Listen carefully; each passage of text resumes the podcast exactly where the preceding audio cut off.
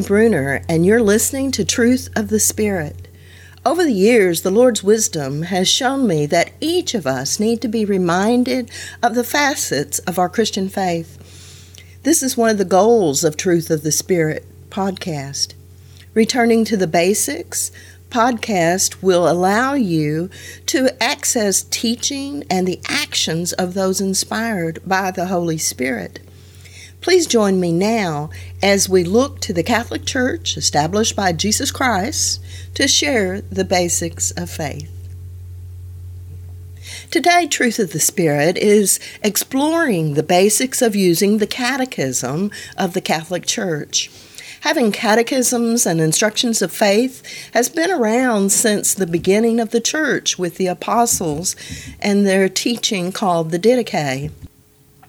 The Catechism of the Catholic Church was first published in 1992.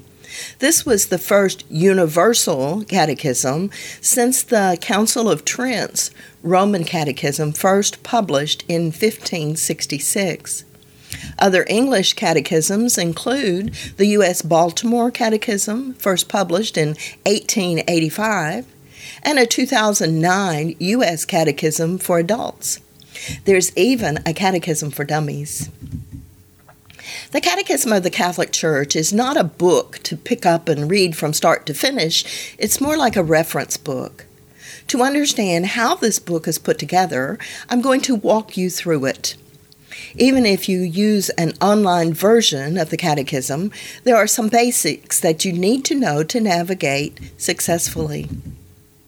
I always recommend the full size Catechism for purchasing versus the less expensive pocket size version because of the additional reference material. The online version provided by the USCCB is great to use. I have a link for you on my website.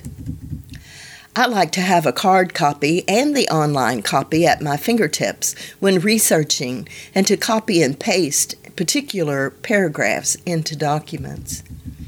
After I share how to use the Catechism, I'll share with you a little information about the contributors to this amazing document of the Catholic Church.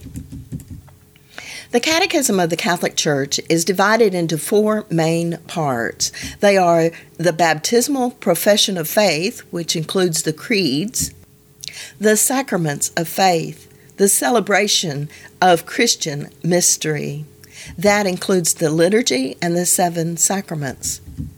The third section is the life of faith, life in Christ, life in the Spirit, and the Ten Commandments. And then the fourth section is the prayer of the believer. And in this, you'll find Christian prayer life and the Lord's Prayer. If you're picking up the Catechism for the first time and want to browse, it was suggested by Bishop Andrew MacDonald when the Catechism was first published that you start with the section on prayer. Most people I have found open the book for the first time when they have a question about the faith or to look up a paragraph reference. This also plans to read the Catechism in a year that's available online. I plan to give you a practical guide for using the Catechism of the Catholic Church. My advice to you is that as you open the CCC for the first paragraph of the first section is don't get lost by the numbers.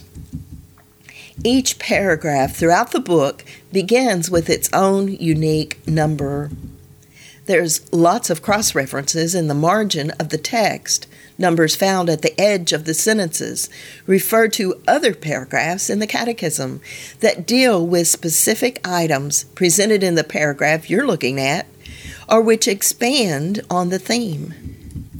When you get familiar with using the Catechism, you will find yourself treasure hunting by heading to many other paragraphs in various chapters to find depth and different viewpoints of the topic you are researching. Footnote numbers start over at each chapter.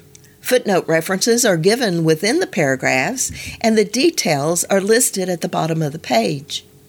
Some footnotes seem to be written in code, but these are because they use abbreviations, and those are explained elsewhere in the book. Footnote numbers, like I said, start over each chapter. There is much treasure in these footnotes, and I'll address these golden nuggets later. At the end of each thematic unit, a series of brief text sums up the essentials of that unit's teaching in condensed form. It's easy to find with the subtitle In Brief.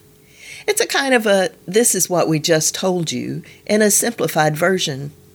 But I have found a few new treasures in them as well. Let's flip to the back of the book to the index. The analytical index was designed to be both a subject index as well as a conceptual index of the contents of the catechism. These tools allow the reader to view each theme in its relationship with the entirety of the faith, and you will find specifics and ranges of paragraphs. The index can be overwhelming at times, like a map or a GPS. After you pick a topic, then you have to narrow it down to decide which avenue to take to get to where you want to go. For instance, if you look up the subject of the anointing of the sick, you can search for the rite, the effects on the of the minister, the preparation, the purpose, the history, for whom it is intended, or you can also just look up the sacraments in the index. Paragraph numbers are provided for your search. The index is only one place to find answers and directions of where to search. The Catechism also has a glossary that covers some of the major themes. It defines the term for you and then lists the range of paragraphs that cover it. Remember, I told you that the Catechism is broken into four main parts. Turn to the front of the book now to the contents, and you will find that each of the four parts is also broken into very concise sections. The content lists each section of the Catechism not by each paragraph, but in a formal document style. If you ever created term papers with a bibliography and a contents, then you'll see the similarity. This can be confusing for all of us who do not do term papers or church document research on a regular basis. Each of the four main sections is broken down by chapters, articles, and paragraphs that continually restart. Each article within the chapters of the section is an in brief summary. To find something using the contents, the important thing is to remember to use the page numbers that is given. Now the fun begins as we dig deeper for treasure and turn to the index of citations towards the end of the book. One of the main sources of information in the Catechism is sacred scripture. The first section in the Index of Citations lists every Bible verse that is used in the Catechism by biblical book, chapter, and verse, and gives you the CCC paragraph numbers. So, if you are reading, say, the Sermon on the Mount in Matthew's Gospel and are curious how the church applies the Beatitudes, you can look at the Matthew chapter 5, verses 1 to 12 in the index of the citations, and then look at each of the various catechism paragraphs that quotes these scripture verses. And after you've done all that, there's more in the index of the citations. There are citations to church documents from the councils, from popes, and documents written by the magisterium. There are citations from documents from saints and ecclesial writers, both ancient and modern. The footnotes throughout the Catechism makes use of these citations using abbreviations of various documents. For example, LG stands for Lumen Gentium, which you can then find in the citations. Lumen Gentium was an important document of Vatican II Council, written November 21, 1964. The table of abbreviation is towards the end of the book and will help you identify those footnotes. As you look over this list of citations, you begin to realize the scope of teachings of the Catholic Church and that have gone into the preparation of this book. The Catechism of the Catholic Church is a statement of the Church's faith and Catholic doctrine, attested to and illumined by sacred scripture, the apostolic tradition, and the Church's magisterium. I want to make sure that as you use the Catechism of the Catholic Church, you are aware that it is a promulgation of the teaching tradition of the Church since the time of Christ. It is a reliable document that considered all the important documents of the Church at its date of publication.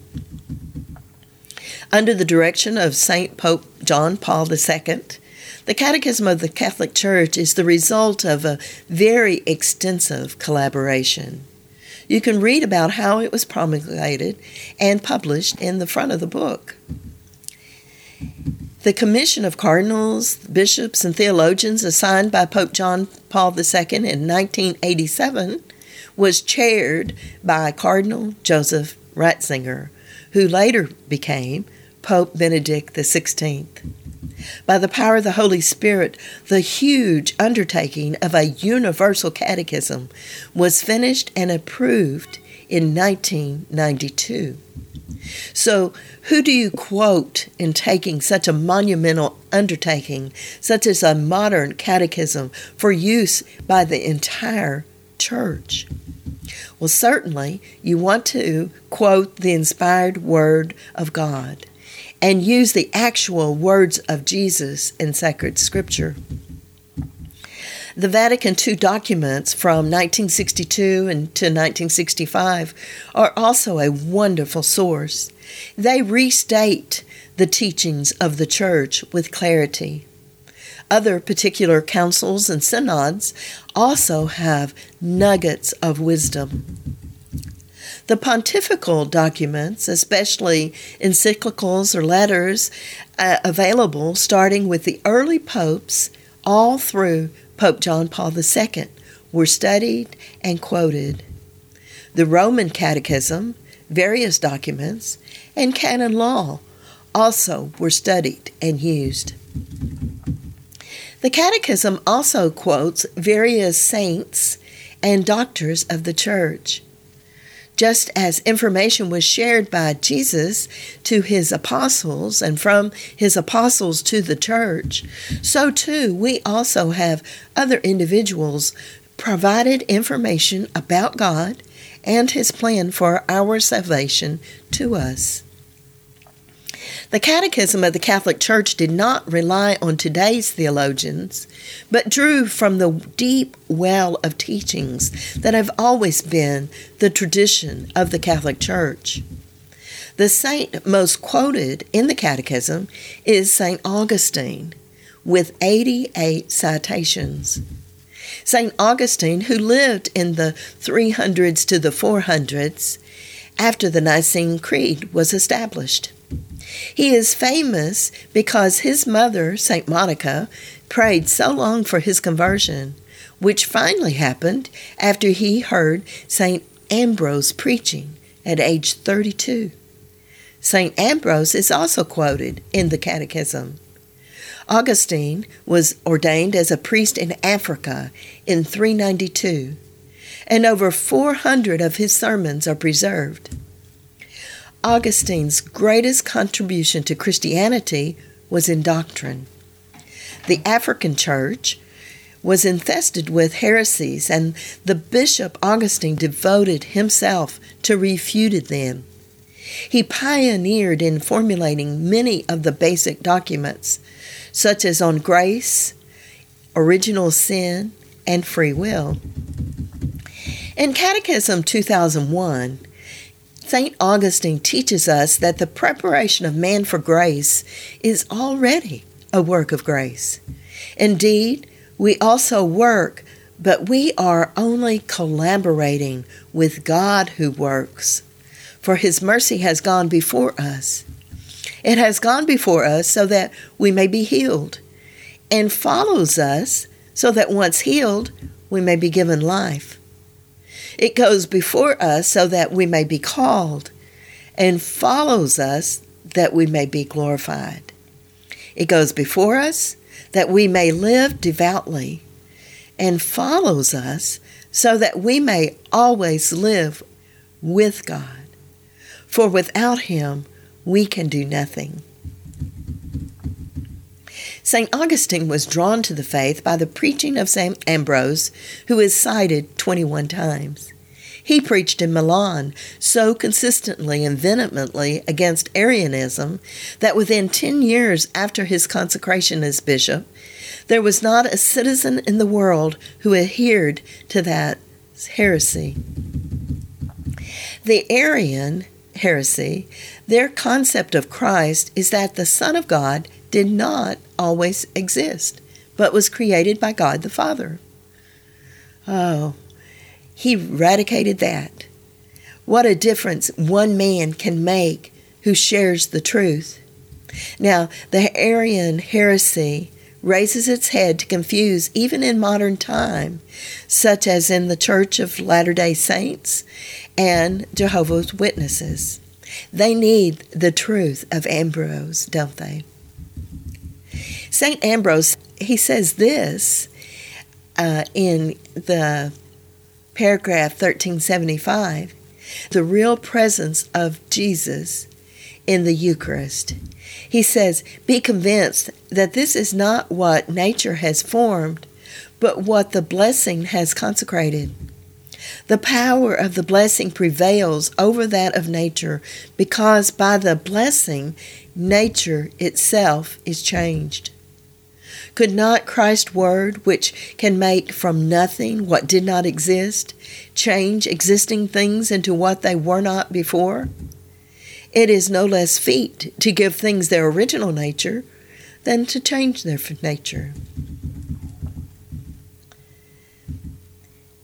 Second place in the number of citations by a saint with 61 citations is St. Thomas Aquinas, who lived in the 1200s. St. Thomas Aquinas was such a prolific writer and intelligent theologian, he alone is quoted from his century. He is recognized universally as one of the great thinkers of all time.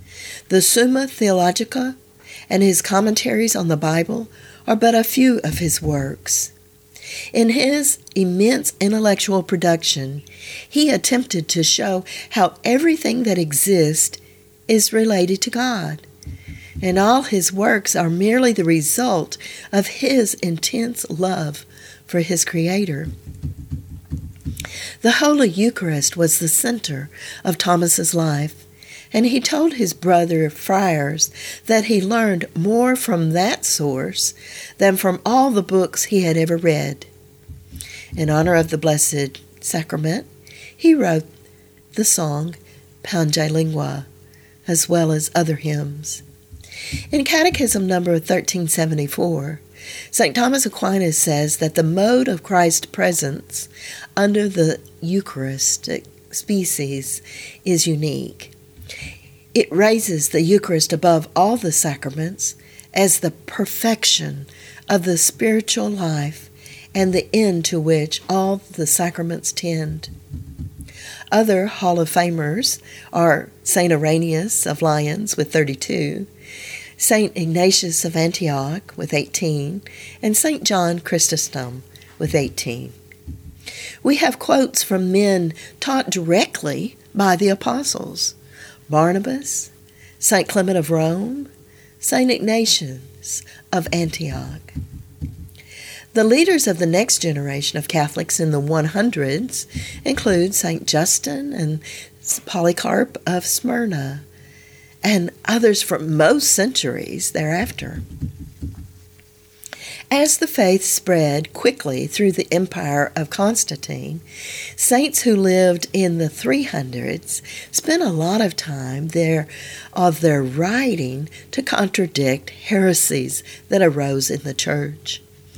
As the magisterium chose truth from among the current teachings, these men shined the light of Christ on our faith. When everyone believes the same thing, there's not a lot of discourse. So, by defending and explaining what truth is, we get a fullness of the truth. Church documents throughout history prove that out.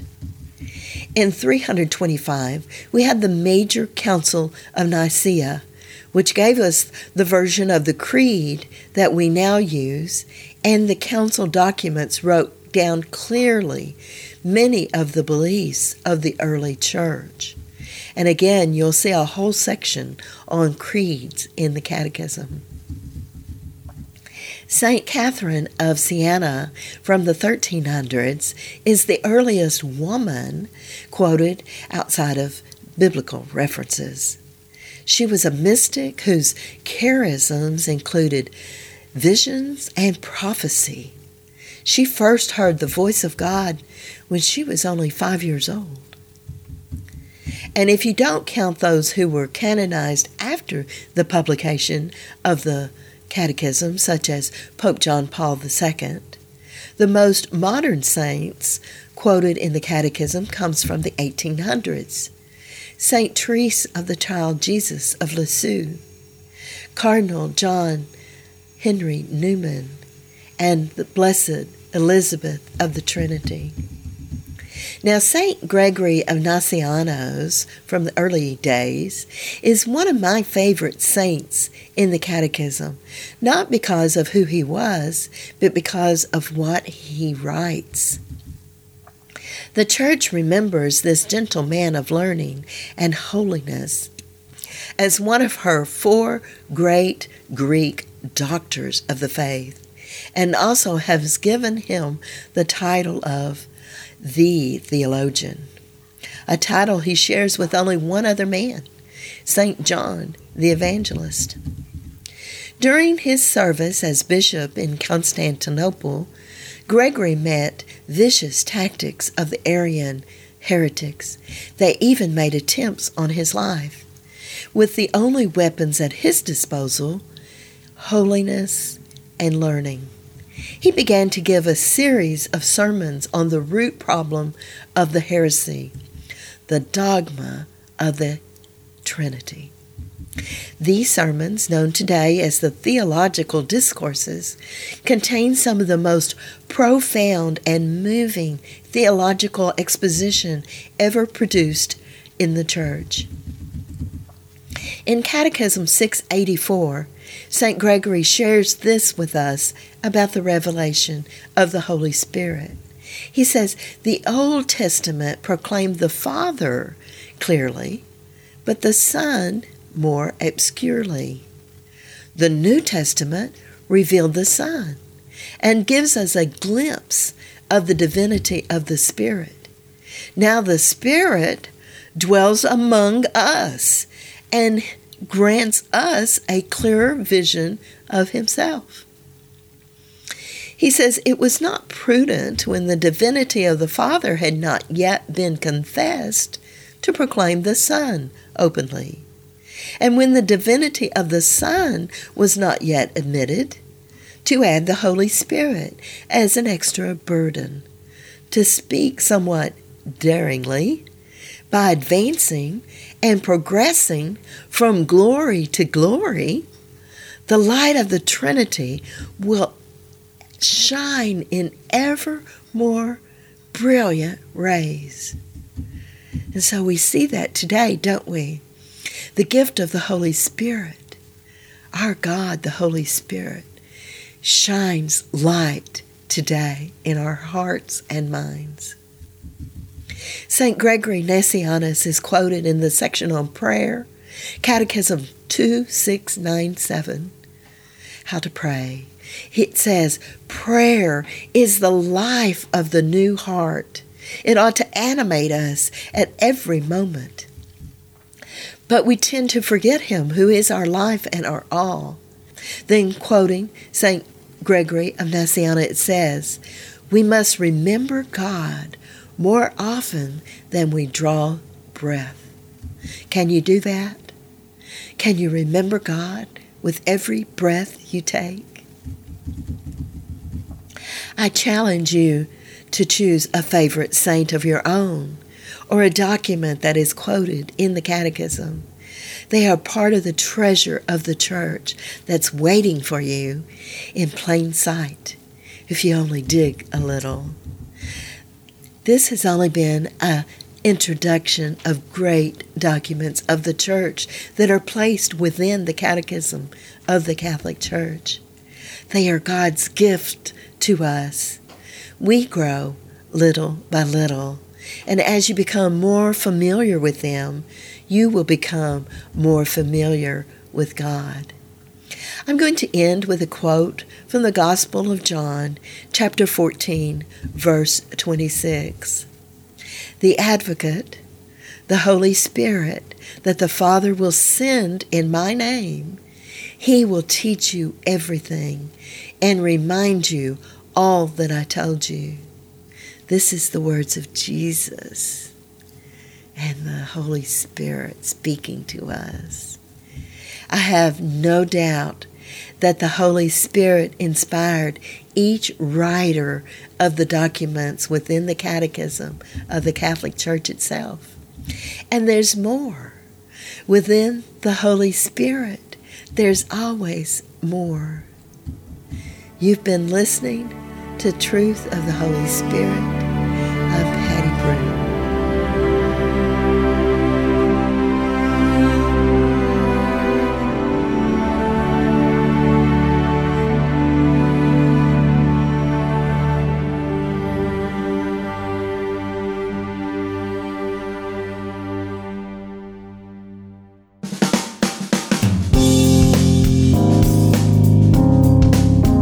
This is the Padua Podcast Network.